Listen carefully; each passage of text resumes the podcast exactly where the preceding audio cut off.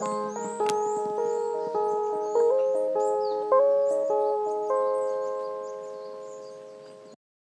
はようございますお。はようございます。ラブ東京フォレストラジオ部、今日もよろしくお願いしまよろしす。くお願いします。今日はボリューム9ですね。そうですね。はい。あのボリュームえっ、ー6と7ではえっ、とラブフォレメンバーの楽井さんにゲストで来ていただいてね、お話をしていただきうんうんましたけど、実は今日はなんと外部の方がゲストで来てくださいます。ね味を占めて呼んじゃいました。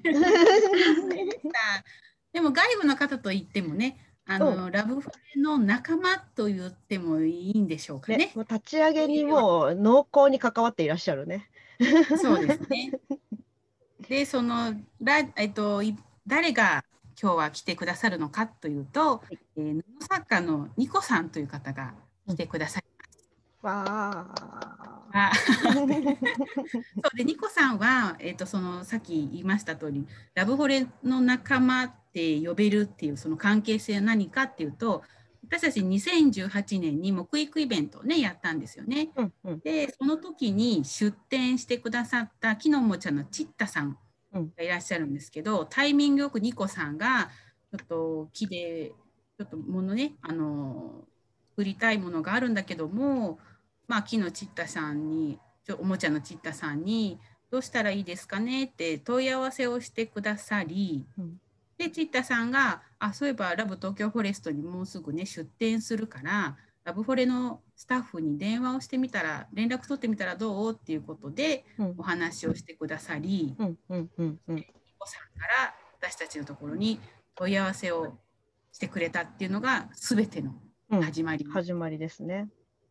なりますよね。うんでその時にまあのイベントに来てくれていろんなことが始まるんですけどもうんうんあと私はですねあの個人的にパルタージュの活動をやってるんですけども、うんそのパルタージュをニコさんがインスタライブでうんうんうんうん。あの私お招きいただきまして見た見たすごいいい回だった。ちょっと出演させていただきましてね。すごく楽しい。うんうんうんうん。その時はなんかそのインスタライブなんて自分がやるなんて思ってもいなかったのでうんちょっとド緊張しちゃったんですけど でも楽しくお話できたのでとても感謝しております。はい、では早速ニコさんをお招きしたいと思います。はい、ではニコさんおはようございます。おはようごおはようざいます。ございます。素敵な時間にお招きありがとうございます。ニコです。よろしくお願いしよます。ろしくお願いします。あの私たちね、ズームで撮影してるんですけど、ニコさんの背景にはすごい素敵なね、テキスタイルがうん。並んでいて、ねなんかニコさんって感じの棚が今 私たちには見えてるんですけど、ね、なんかもう気になって気になってしょうがないですよね。もうね、こう小さな私のあのもうなんだろうな、おこもり部屋みたいになってる。うんうんここにやっぱり毎日来ることが、まあ私のエネルギーの源になるのかな？うんうんうんうんうんうんそうですね。という場所から今日はお邪魔しています。はい。じゃあ早速ですけど、ニコさん自己紹介をお願いしていいですか？はい、えー皆さんこんにちは。えーとニコというねブランドで、えー活動をしています布作家のニコです。まあダブルニコブランドのニコ、えちょっとややこしいんですけど、みんなにはニコちゃんとかニコさんって呼んでもらってます。で私はね、えーとカラフルなねあの色や柄を使ってみんなの心が元気になるようなそんな小物を作ってるんですけども、まあ、全ての女性がすべての女性に笑顔をお届けするっていう、えー気持ちで、リトルバイリトル、自分らしく歩き出すバッグっていうのをコンセプトに、えーデザインをしています。よろしくお願いします。よろしくお願いします。よろしくお願いします。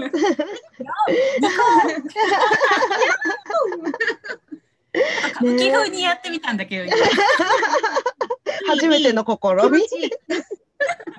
ね、なんかこの、はラジオやる前にあの、小ノート？あのとりあえず何話したいかみたいなことをねちょっと書き出してもらってみんなで共有してたんですけど、この「リトル・バイ・リトル」っていうのがなんか多分私もかよさんも勝手に別全然その言葉自体への思い入れがねなんかちょっとありますよね。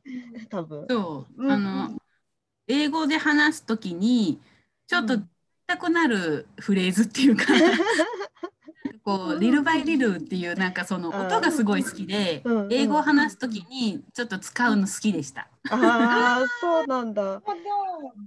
なんかあんまうん、不思議なり日本で国のアリスみたいなね。ああはいはいはいはい。うんなんか日本で英語教育普通に受けてるとあんまり使わないフレーズだよね。でも。ああ、確かにそうかもしれない。そうなんだ。うん、私、英語喋れないんだけどね、ジェスチャー人間だから、どこに行っても、大阪弁でジェスチャーで、あの、お願いいろんな方にするという。いけそう。でもね、そう。ね、トラベルぐらいなら大丈夫です。あ、ねそっか。でもね、本当、リルバイリルって音もいいし、あと字面もすごい綺麗ですよね。すごい綺麗本当に。うん。うんだからニコさんのあのね布のそのカバンとかいろんなとこにリルバイリルって刺繍がね素敵に入ってるけど、すごいデザイン性がすごく高くて、うんうんうんうんうん。メッセージもメッセージ性もあるし、うん。デザイン性も高くて、さすがセンスがきらめいているなと思っていうんうつも。んうん。うんありがとうございます。はい。そうこの言私は葉は本当に。あうん。うん。あごめんなさいごめんなさい。あすみません。あと私はねあのあれなんですよ。オアシスっていうマンチェスターのバンドがうん。すごい好きで、うんでなんかすごいあの、もうもうもはやおっさんたちのバンドになっちゃってるんですけど、でその人たちの歌で「リトル・バイ・リトル」っていうすっごいいい曲があって。あでそれをもうで本当オアシスって一番あのオアシスねあの有名なオアシスです。そうそう。年代年代。うん同年代？そうねでうん、そうそう、これ本当好きで、で、なんか、あうんの仕事でなんか疲れ切った、もう心身ともに疲れ切った時に、もうなんかこの、しかもこれが、あの、ふで、普段ボーカルをしてる人ではなくて、なんか割とこう、うん作曲とかをすごくする、あの、ノエルの方、お兄ちゃんの方が、うん。こう歌っていて、なんかい普段雰囲気もちょっと違ってね、すっごいいい曲なんですよ。で、なんかしかもこの疲れ切った現代人の心を癒すね、本当にいい曲で。っていうので、うんこれ見たときに、はあ、リトルバイリトルって書いてあるって思って。ちなみにさっきのあのリルバイリルの発音の流れでいくと、うん。オアシスオエシスって言うんですよあ、。知ってる知ってる。そうそうえオアシスオオエシスオアシスなんて言うてオエシスって向こうのオアシス英英語圏ではオアシスとは言って、オエシスっていうからうん最初、オアシスって思ってるあオエシスって何ってなるけど、うんうんうんうん。本当はオエシス。ね、あ、そうだ。イギリスね、行ってたんだもんね、かよさんね。そうそうそうなんです。そうそううんうんあのニコさんあのニコっていう名前には依頼というか意味が2つあるんですよね。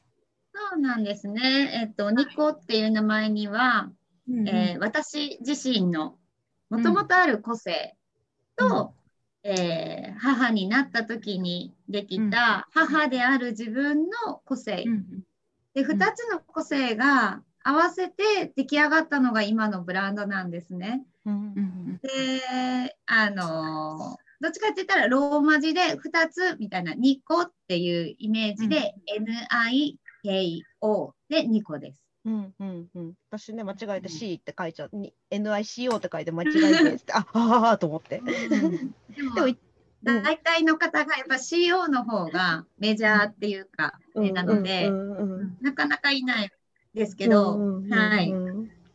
ね、でも一度これを聞いてしまったらもう忘れないっていう感じで。そうそうそう、うんうん本当うん2つそうなんですよ。聞いたらもう忘れない。うん。うん、まさにねあのブランドが生まれたのも、えーとうん。うん産後なので、んやっぱりその時に自分が全然うまく、えー、とできないことに関してすごくこう、まあ、私すっごい真面目なんですよ。真面目できっちりしたいっていう気持ちがその時はすごい強かったので、うんうん。あのうまくできない日々に自己嫌悪とあの苦しかったところでパンと生まれたブランドなので、うん。すごくハッピー逆にハッピーで、みんなもそういう気持ちになってほしいっていうことでお届けしてるんですね。うん。なので、うん。あのね。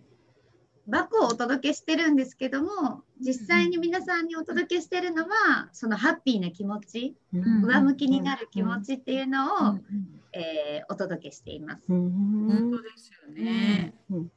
素晴らしい。もうあれでリね。トルバイリトルに関しては、ううんん、うん、本当にあの私とはいえ器用じゃなくてやっぱりあの一つずつゆっくりじゃないとできないことの方が多いのでうん少しずつ少しずつ、だからみんなのペースでこうねついついできるのが当たり前とか思っちゃうことってすごいたくさんあるんだけど実はそれ、そうじゃなくて遠回りした方が自分のものにできるっていうか何でも。うんうんなのでちょっとずつちょっとずつでいいよっていうので、えーうんバイリトルがついています。うん刺繍ね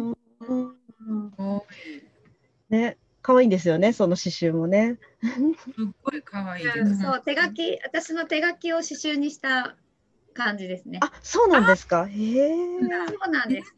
もう自分でやっぱりそうなんですよ。なんかあの書くなんだろう手書きってやっぱり素敵だから、うんうんまあ、ブランドイメージになるあの大事な文字でもあるので。うんううんんうんそれをあの刺繍屋さんに、はいうん針をねうん動かす、針の動き方で光り方とかが変わってくるんですよリトルバイリトルのへえ。刺繍って。うんううんそこを針送りまでデザインしてもらって本当こう丹精込めて作った刺繍でもあります。面はい白い。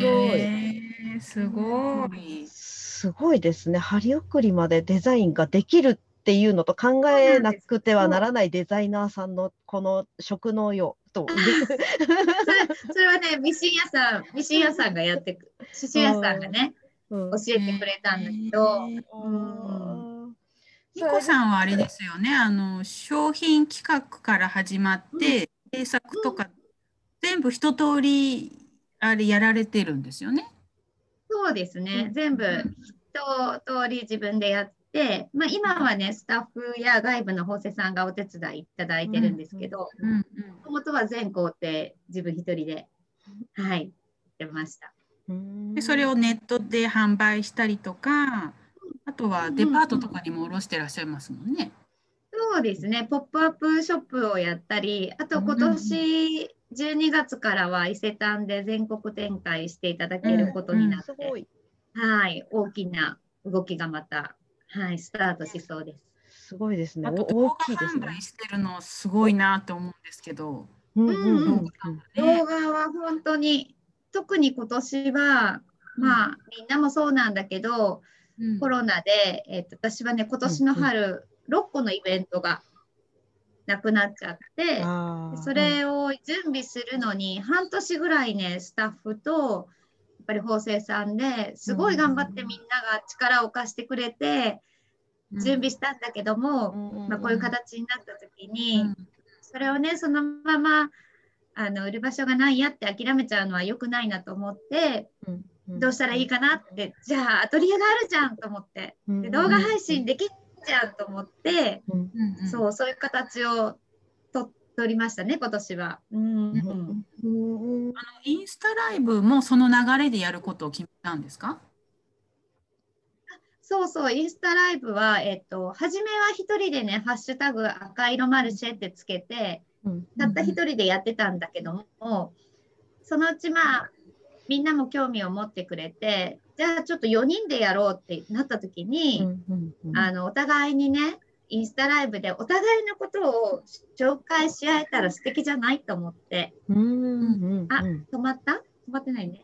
あ大丈夫。大丈夫。でそう、うん。それがスタートです。お互い、うん。お互いをお互いに紹介し合うっていうので、4人のハッシュタグイベントでスタートそ。れ素敵ですね。皆さんデザイナーさんとかで4人で集まったんですか？ですね、皆さんうん。あの作家さんで。うん。でその後はもう関わりを持ってくださる方はうん大体お呼びして、うんあの私が大好きな人を呼ぶとそれを私のお客さんやあの、いつも見てくれてる方にご紹介できるってすごい嬉しいんですね。うんうんうんみんなに知ってほしいの大好きだから。う んわかる。すごくわかる。たよちゃんたよちゃんもそうだったの。うんうんうんみんなに知ってほしいのとにかく。うんこんな素敵な活動があるよとかっていうことは全然多分関係ない人もすごい勇気をもらえるんだよね。うんうんうんうんうんみんなの心の支えになれるから、うんぜひ紹介したいってなる。わかります、その気持ち。あれですね、この「リトル・バイ・リトル」っていうのの名付けとか由来とか、あとまあニコさんっていうのの由来とかも本当になんか全部あとまあ後ろのなんかねあのハッピーな色合いとかも 全部含めなんかすごいラブにあふれてますよね。なんかなんで優しいんだろうっていうなんか包み愛込まれるような生きております。そうニコさん、本当太陽みたいな人だよね。わお嬉しい。照らしてる感じ。うんでも本当これは一人じゃ惹かれなくって全然。うん。だからやっぱり結局周りがね私を支えてくれてるのでうん。うん。たくさんの人がくれるエネルギーを私から放出してるって感じ。あ ね、本当にあのニコさんのその元気には、なんかこう根源はちゃんと周りへの感謝の気持ちみたいなものがあるのうん感じそうかも、うちはあの実家がご商商売してたので、うんうんやっぱり父も母も普段からありがたいね、ありがたいねって言ってる。ああ、なんと素お敵父さんとお母さんで、うん、でもねすっごい喧嘩とかもするのよ。うん。うちはあの全員 B 型で荒れ放題の家なんだけど、ういいことばっかりじゃないんだけど、うんうん。だから感謝するの。うん。多分。うん。うんだからなんか、そうそれが出てるのかも。お商売がありがとうって感じ。ねえすごい。へニコさん、ご実家どちらでしたっけ？ご実家はどちらですか？私はね、大阪のね、大大阪のね、えっとね、関空の方。ーだから大え阪といってもだいぶ田舎の方だね。うんうんうん和歌山に近い。うんえそうなんだ。このニコさんの名前の由来になったそのお母様の個性っていうのはどういうところを意識してたんですか？そう母の個性っていうのもちょっとうち、今もう自分の母の話が出たんですけど、まあ、とにかく忙しい母だったんですけど何でも割とちゃちゃちゃちゃちゃちゃっとこなせる母親で。うん。で私もそうなれると思ってたんです。あだけどそうなれなかったの。あ、あはいはあはあははあは。うん、でこう自分は自分でいいよって認めるまでにもちろんすごく時間もかかったし、うんこんだからこんなはずじゃなかったっていう気持ちも少し大きかったようなんだけど、うん。そうそうそう。勝手にねだから子供を産めば母親になると思ってたんだよね、うん。母みたいにね。うん。うん。うん。でも違う私は私の道があるって気づいた時にやっぱりうん。私の個性とうん。母である個性っていうのがうん。きっと出てきたんだなと思います。ああ、へえ、そういうことなんだ。はいはいはいはい。でもあれですよね、個性といえば、今、あの、ニコさん、パルタージュで先生術のね、講座をね、受講されて、先生術調べると、なんでお母さんはこうなのに自分はこうなんだろうっていう答えがちょっと見えたりしますよ。ああ、いやーなるほどなんかね、うそれはうちの、ね、息子のやつと私のそうそう。長男の、ね、やつと私のを見て、だから私もねずっとどっかで長男もうん。はっちゃけると思ってたのね、私みたいに。うん。えでもそそこ期待なのかな、でもそれが先生術に行って、うん。そうではないっていうことに気づいてうん。うん。やっぱりあの接し方が変わるっていうか、うん。ね。うん。うん。うんうん、面それは白いですね。すごい面白かった、あの面白いなと思いました。ね。ね。しかも割と代々のキャラ立ちがこうあれなんですね。激しいんですね。でも私は割と親がチャキチャキこうこなしていくんで、うん。なんか、なんでだろうってすごい、今、さっきのめっちゃ共感しました。うん。ねなんか母親像って結局それしか知らない、うん。それしかっていうかその自分のお母さんしか知らない狭い家庭の中での。だからそういうもんだとやっぱりこう思思い込んでる。うん。うん。でもそうじゃないんだよねきっとねね。それがうん。それを認めるまでにもやっぱり時間がかかった、うん、うんうんうんうんうんでもねそうやってニコさんはねなんかちゃんとちゃんと自分のブランディングもされて、うん。でその個性みたいなものをいろんなそのテキスタイルだったりいろんなデザインだったりで表現できてるのでうんすごい本当に素晴らしいなっていつも素敵だなと思って見てます。がたい。ありがたいです、もう学校出してもらったことも今一番ありがたいと思ってるかも ああなるほどね。うん。会社で働いてる時より、うんうんうんうん。あなるほどね。そうかそうか。確かに。そういうのありますようんね。うんうんうんうん。あのニコさんは一応その布作家さんっていうことでいつもは布でこうカバンとかポーチとかね素敵なグッズをいろいろ作ってらっしゃるんですけど、その私たちの木育イベントに問い合わせてくださった時はその木のものでうん。ちょっと作品を作りたいっていうことで、うん。私たちとね出会いをちょっと作ってくれたんですけどその東京の木、まあ東京に限らずですけどもなんか木に興味を持ったきっかけってあるんですか？なんか今日はそれを聞けたらなと思ってるんですけど。そうですね。私の中でも大きな出来事だったんですけど実は私の祖母があの、紀州の熊野、熊野古道とかあるね。熊野で、えー、と暮らしていて、まあ、それこそ子供の時はあのお家が商売していたので夏休み入ると、うん。いとことまとめて山に行く、山で住むみたいな。へえ1 ヶ月その夏の間はおばあちゃんとおじいちゃんとうん山でいとことね暮らしてうん毎日川に午前中は川に降りていっては泳ぎ午後からか山登って帰ってくればお昼寝し夕方にはスコールのような雨が降りうん。あので最後あのセミセミの声とかねなんかあのその豊かな緑の中でうんこう育ててもらったんだけども、うんまあ私も子供を産んで東京に来てなかなかこう紀州の山にあの熊野にね帰ることもなくなってしまったんですけど、うんうんうん。えーその頃はおばあちゃんがね一人で住んでいたので、うん。まあ、こう孫を見せてあげたいっていうのとうん自分の子供たちにもあの山をね見せてあげたいと思って思い切って車でね熊野まで子供連れて帰ったんですね。おおえここっちから車で行ったんですか？そうそうそうそう。それはすごい大変。それは大変。主人は仕事だったので、うん。まあ、あの途中でね実家寄って母と妹と、まあ、妹の子供も連れてうんうんうんこういう機会ってなかなか行くと決めないといけないので、でもうんうんうんうん。それぐらいその年は、まあ、おばあちゃんに会いたかったんですね。で、結構母にも止められて危ないからうんうんうんやめてって言って。うんうんうんでもそその時ね納得なんかできなかったの。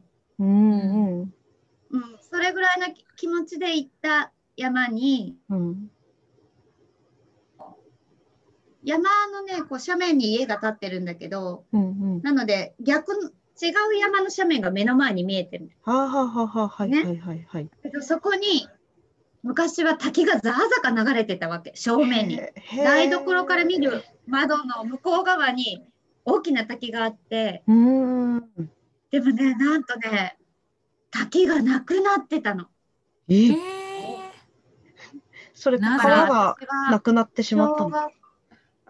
そういうそういうこと。で私が子供の時例えば10歳としたらそれ行った時は42歳3年前ぐらいだからうんそうすると30年ぐらいかな。うん。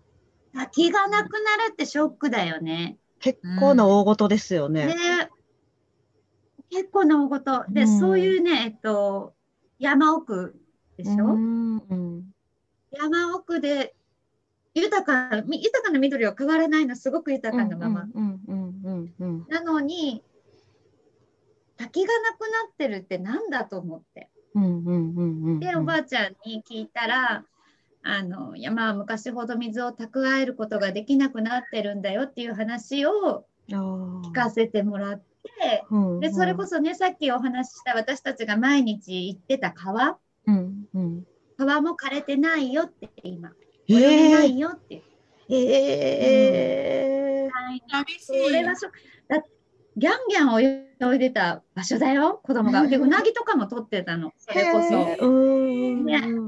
そうそうそう、天然のうなぎがいて、おじいちゃんがそれをね、さばいてくれるの、お昼ご飯にビューンって。なんと贅沢な。そう、そう。なの、すごい贅沢。それぐらい、でも、たくさんのその川の中にもきっと生き物がいたよね。うん。でけ結構ショックだったの。うんうんいやそれは私たちあの聞いてるだけでも結構ショックです。うんショすごい衝撃。ック。うんうん。緑木はね、見た感じは変わらないんだけどね、あの、そう、それがきっかけかなんで東京に帰ってきて、うんうんまあちょっとの間すごく、まあ、衝撃が取れないっていうか、うんまあ変わっあの山は変わらないって勝手に思ってたというか、うんうんうんうんうんそれがきっかけですね。うん何かこれを私から発信しなくちゃいけないっていうか、はいまはいはいはい。あそんなね出しとれたことはできないけど、ただね、うん、こここのまま私のここで置いとくことじゃないかなとかってはちょっと思った感じです。いやなんか熊野って言ったらもうねあの本当に私もちょっと前に旅行で行ったんですけどすごく荘厳ななんか神聖な空気が漂っててで山、うん。確かに山道すっごい大変でなんかゲストハウスん。建築家が作ったゲストハウスに泊まったんですけど、うん。そこの,、うんうん。あのホストの人たちに「あもう鹿にぶつかるなんて普通のことだからびっくりしないで普通に対処しなさいね」みたいな感じで「あそんなにしょっちゅうぶつかります?」みたいな「うんこの前もそこにぶつかったわよ」みたいな感じで。あそうさすが鹿いる鹿いる。さすがだなと思って。でしかもくねくねくねくね高低差もすごいから運転するって言ったらすごい大変だと。まあだから止めたお母様の気持ちがすごいよくわかるというか、そう。そうです うんね。いろいろ危険みたいなのはわかるわかりつつでうん。もなんか日本で一番雨もね降るとこまああの小学校の社会科とかでやるけどなんうんうんうんか一番雨も降るしなんかね虫師って昔あ漫画があって。でなんかあのなんかエネルギーの源みたいなのが通っているところなんですよ。それのな世界だと。でだからそれが通ってる真上は緑がすごい生い茂りなんかこうなんか生命が豊かにみたいなそういう描写があってすごく理科好きだったからそれと知識が結びついて納得みたいな感じだったんですけど。そういうところはやっぱりでしかもそういうところのやっぱ川がなくなるとかってすごい衝撃ですよね。うんうん。うん。すごい。で、あのーまあ林業が盛んなので、うんうんえーともちろんうちのおじいちゃんも林業してたんだけど、うん。あのーなんだろう、本当の山の木っていうよりは家の周りとかはあのそう杉の木がね植わってる感じで、で、えっと、もちろんもう林業される方がいなくなってしまって、あの森の感じもね、だからその辺もちょっと大きな、その結局野生細った杉の木がたくさん生えてるんだけど、これはあのね、あの檜原村でも教わったことなんですけど、根っこをつかめてない、根っこが土をつかめてないっていうことで、まあ土砂崩れの原因なんかにも。うんうんうんうんうん。ねえまあなんか、まあ、日本は湿潤だからカリフォルニアみたいあカリフォルニアみたいな山火事にはならないですけどあんまり。でもね、なんかそうやっぱりちょっと心配になりますよね。